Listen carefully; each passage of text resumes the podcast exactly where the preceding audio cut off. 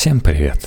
Эмоциональное выгорание на работе – одна из острейших проблем сегодня. Принято считать, что корни этой беды во все ускоряющемся ритме городской жизни. Но что если все-таки можно не гореть, а жить и работать иначе? Елена Леонтьева, клинический психолог, гештальтотерапевт, автор книги про психов и частная практика – объясняет, почему эмоциональное выгорание – следствие невротизма, чем плохо строгое воспитание, как мозг привыкает к стрессу, а вы – к жизни на пределе, и кто пользуется вашей невротичностью для решения своих рабочих задач. Как остановить эмоциональное выгорание, перестать бояться, быть хуже других и найти смысл жизни – Эмоциональное выгорание – одна из главных проблем наших дней. Популярнее только созависимые любовные отношения.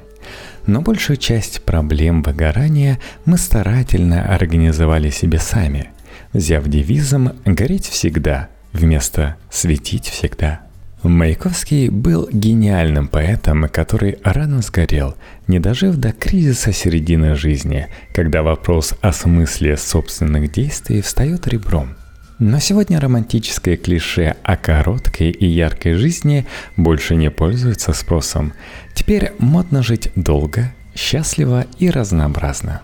Мы больше не можем позволить себе сгорать слишком быстро и стоим перед серьезным выбором. С одной стороны, мы должны стремиться к обязательному для всех счастью – из-за этого выпрыгиваем из штанов, в погоне за успехом превращаясь в невротиков, которые вечно ничего не успевают и при этом делают недостаточно. С другой стороны, сегодня уровень психологической грамотности таков, что мы уже не можем игнорировать безвыходность этой гонки.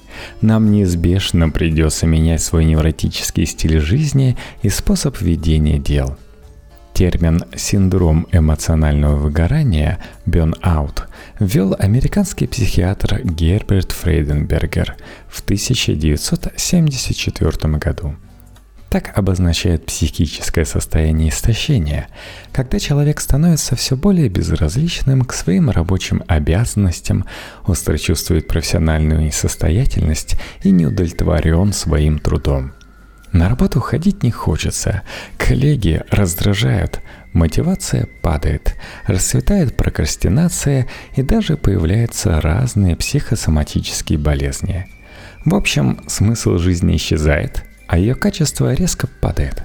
От эмоционального выгорания чаще других страдают те, кто много и вовлеченно общается с другими людьми и или наделены большой ответственностью, то есть люди, помогающих профессии и менеджеры. Вот типичные жалобы на эмоциональное выгорание 30-летней Ольги, менеджера среднего звена. Точно знаю, что это ненормально. Да, иногда бывают периоды, когда готовится к тендеру, закрывает квартал или год, и все ночуют на работе, но ключевое слово здесь «иногда». А я в последние пять месяцев все позже прихожу домой и два-три выходных в месяц работаю. Это скоро закончится, так руководство говорит. Но я как-то растеряла свой запал. Не пойму, нормально, что я в отпуске, а коллеги дергают каждый день. Я, конечно, дела оставила не в порядке, но только потому, что заколебалась. Даже пришлось в один день отпуска полностью поработать. Но главное, что от такой рьяной работы выхлоп такой себе – Зарплата обычная, результаты с косяками. Картиться особо нечем. Ничего не успеваю. Дети недовольны, что меня вечно нет. Стыдно от этого. И вот я все время на связи с коллегами и клиентами, все время волнуюсь, что что-то там не так, что я не успеваю. А мне что от этого? Повышение в конце года. Да только дергают, дергают, я нервничаю, нервничаю. Такая она, современная работа. Или это просто я не на своем месте и пора уходить? Десять дел одновременно, раскаленный телефон, десятки, а иногда и сотни электронных писем в день, бесконечные встречи. Когда надо сделать это задание? Вчера? Разумеется, нет времени на личную жизнь и друзей. Каждый второй клиент, входящий в мой кабинет, сам железный человек. Мой прием забит настоящими Тони Старками обоих полов высшей московской пробы – Такие люди берутся за любую задачу, никогда не отказываются и не говорят «Это нереально сделать такие сроки», «Это невозможно сделать без дополнительной поддержки», «У меня вообще нет желания делать это, пусть это сделает кто-то другой». Вместо этого они говорят так «Три-четыре командировки в месяц, я справлюсь». К сожалению, такая стратегия хороша только в кино, и пока сил в избытке. Но постепенно она приводит к истощению ресурсов, эмоциональным срывам и потере позиций, ранее завоеванных железной стойкостью. А самое парадоксальное, что такое достигаторство ведет к большой разочарованности в себе, падению самооценки и депрессии – Такие люди не могут понять, почему же у них не получается быть железными людьми круглосуточно. От психотерапевта ждут рецептов, как устранить это неприятное недоразумение. На самом деле, неприятное недоразумение заключается в том, что по большому счету они плохо понимают реальность. Невротический стиль ведения дел проник в Россию в 1990-е годы – в нем причудливо соединились с одной стороны наследие советского стахановства, всех этих пятилеток в три года, и с другой стороны весьма поверхностно воспринятого и неподходящего для нашей ментальности американского стиля, маленькие отпуска, длинный рабочий день, самостоятельность и делегирование. Поздний советский стиль ведения дел принято считать неэффективным – Однако его неоспоримым преимуществом было отсутствие стресса на работе. Это отлично видно в любимых старых фильмах. Например, в служебном романе герои работают в современном аналоге Госстата. Они много трудятся, но еще больше заняты личной жизнью. Но развал империи СССР принес нам много комплексов, в том числе стойкое убеждение, что мы плохо работаем. С тех пор нас учили работать все, кому не лень а мы всех слушали. За 30 лет, минувших с момента развала СССР, в России возник странный гибридный подход к труду. Мы получили ненормированный рабочий день, постоянное нарушение границ личной жизни вместо делегирования, контроль и тревожность, огромный и всеобъемлющий страх ошибки.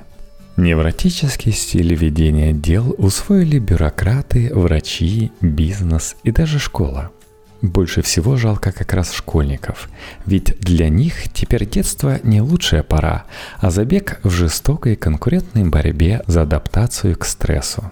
Этот стиль уже давно пора пересмотреть. Но такая эволюция труда достанется уже молодым поколениям с более устойчивой самооценкой. Невротизм требует ресурсов, а потому не помогает, а конкурирует с основной деятельностью. Судите сами, мы все время ускоренно растем, удваиваем прибыль и совершаем прорыв. Но при этом у нас в целом все равно все плохо. Мы что-то не успеваем, ничего не доделываем и чувствуем собственную неэффективность. В такой невротической гонке, по мнению психологов, умирает смысл нашей работы. Люди быстро выгорают именно потому, что теряют смысл своей деятельности. Человеку нужно понимать, зачем он прикладывает усилия каждый день. Именно осмысленность нашей ежедневной деятельности и жизни в целом создает мотивацию бежать на работу и долго трудиться – Большинство из нас нуждается не в том, чтобы быть лучше других, а в том, чтобы быть полезными им. Если мы так себя не чувствуем, выгорание неизбежно. Давайте посмотрим, как пошагово развивается невротический стиль жизни. Шаг первый. Мы приравниваем занятость к успеху и востребованности. Если ты не бегаешь как белка в колесе, то, наверное, ты неудачник и никому не нужен – все начинается с детства и родительских посланий, которые мы усваиваем еще до того, как способны их осмыслить. Если родители приходят в восторг от наших отметок, дипломов и медалек, а в остальное время глядят на нас со скепсисом, мы слышим это как «мы любим тебя только за твои достижения». Если родители не признают нашей усталости, растерянности и истощенности, мы слышим чтобы меня любили, надо переступать через себя. В целом в нашей культуре воспитывают людей, которые считают, что любовь надо заслужить упорным трудом. Эта установка, помноженная на всеобщую высокую социальную тревожность и низкую самооценку, закручивает спираль невроза. В результате многие люди специально подчеркивают свою востребованность, например, в соцсетях, создавая имидж очень нужного всем человека. Шаг второй. Наше тело привыкает к состоянию стресса. Установки родителей осознают единицы, остальные просто привыкают к стрессу. С точки зрения физиологии это состояние активизированности. В результате мы не можем ни расслабиться, ни отдохнуть, потому что когда мы не в стрессе, кажется, что с нами что-то не так. Мы начинаем получать искаженное удовольствие от существования на пределе.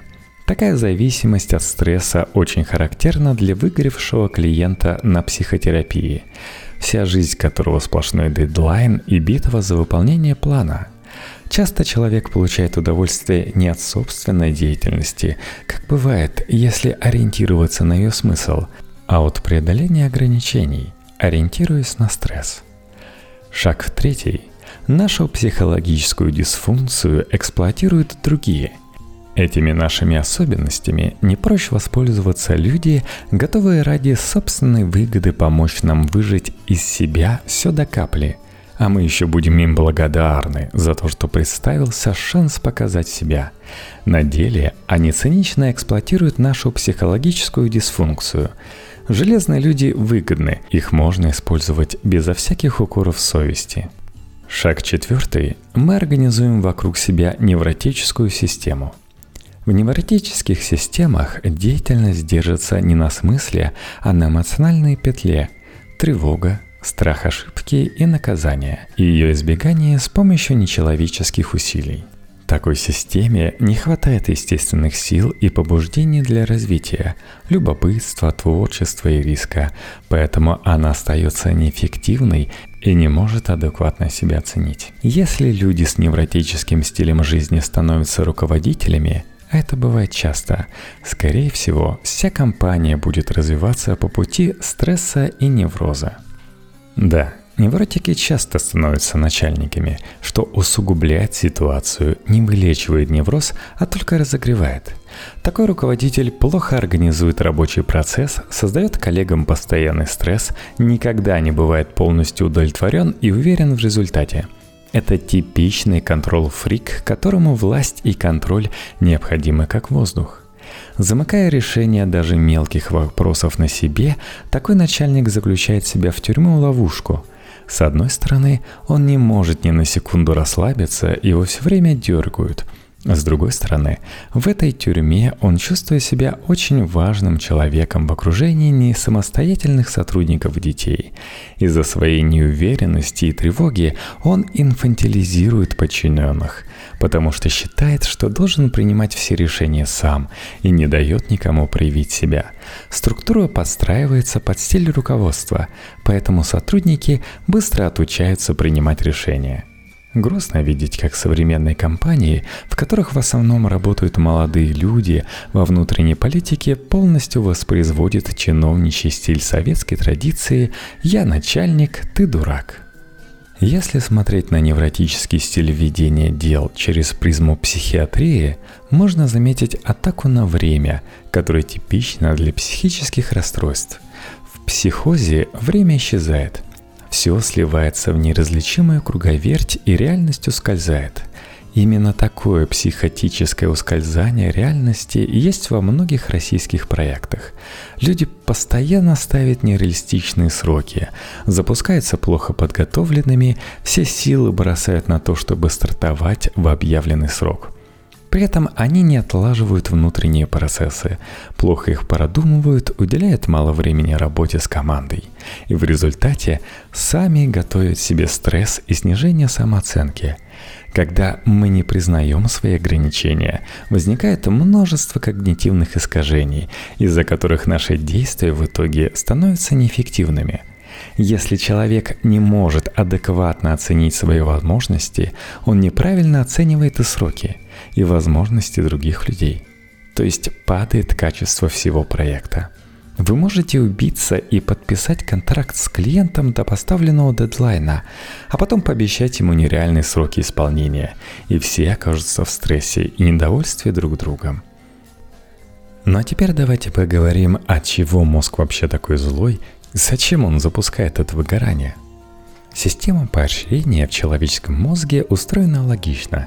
Мы довольны собой, когда делаем что-то в ожидании награды – Мозг невероятно прет, когда мы точно рассчитали действие и выполнили его согласно плану. Это дает нам мощный дофаминовый импульс и силы для дальнейших совершений, повышает самооценку и мотивацию получать удовольствие дальше. Но если вы плохо рассчитали сроки или завершили дело с ошибками и недоделками, с громким скрипом въехав в дедлайн – то анализируя результаты вашего планирования, мозг делает вывод, что вы недостаточно ориентируетесь в мире и перерасходуете энергию. То есть ваша деятельность нецелесообразна для организма. Потрачено много сил, а удовлетворение низкое. Поэтому выработка дофамина сокращается, а значит мотивация и удовлетворение тоже. А если это происходит регулярно, вы горите – если подобная ситуация становится хронической, дофамина не ждите, зато ждите гормона стресса. Хронический стресс, в свою очередь, снижает способность префронтальной коры планировать и рассчитывать сроки, и в целом уменьшает когнитивный потенциал. Тут уж недалеко до депрессивного расстройства со всеми бонусами, плохим сном, бесконечной усталостью и апатией. Но это все, конечно же, бьет обратно по самому мозгу. Нам не нравится быть недовольными собой, чувствовать себя плохими, ведь это неприятно. Поэтому иногда в качестве психологической защиты мы отключаем эмоции, чтобы не так сильно переживать. Отсюда безразличие ко всей работе и даже жизни, характерное для выгорания. Отключение эмоций – тоже типичный способ уберечь себя от чрезмерных переживаний. Врачи и учителя так поступают не потому, что они равнодушные гады, а потому, что их потраченные на работе ресурсы не восполняются. Ну и да, чтобы вы не чувствовали, что загнано в тупик, поговорим о лекарстве. Вспомним, с чего начинается воронка невротичности, с воспитания и отсутствия или недостатка положительной обратной связи от родителей – Поддержка, благодарность, похвала, уважение, заслуженная награда – все эти виды поощрения окрыляют людей, дают им силы, наполняют рецепторы мозга нужными для продуктивной деятельности медиаторами и творят те самые чудеса мотивации. А в невротической системе главное ограничить, не дать совершить ошибку, проконтролировать, выявить недочеты, наказать и проверить снова – Такая система держится не на стремлении быть полезными, нужными и уважаемыми, а на страхе и наказании. В русской ментальности действительно нет культуры безусловной поддержки. Нам только предстоит овладеть ей.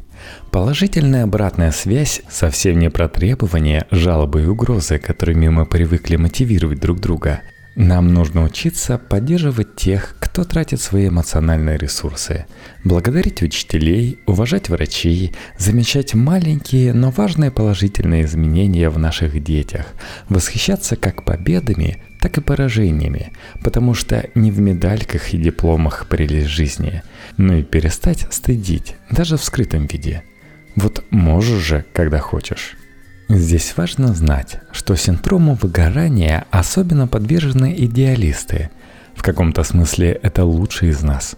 Именно они хотят менять мир к лучшему, приносить пользу и быть признанными за благородный и нелегкий труд. Возвышенные идеалы, а не личная выгода – их мотивационное топливо. И это топливо высокого качества – Всем нам хочется встретить такого неравнодушного врача, который рискнет, возьмется и будет бороться за безнадежного пациента. Учителя, который разглядит в нашем ребенке талант и поддержит его.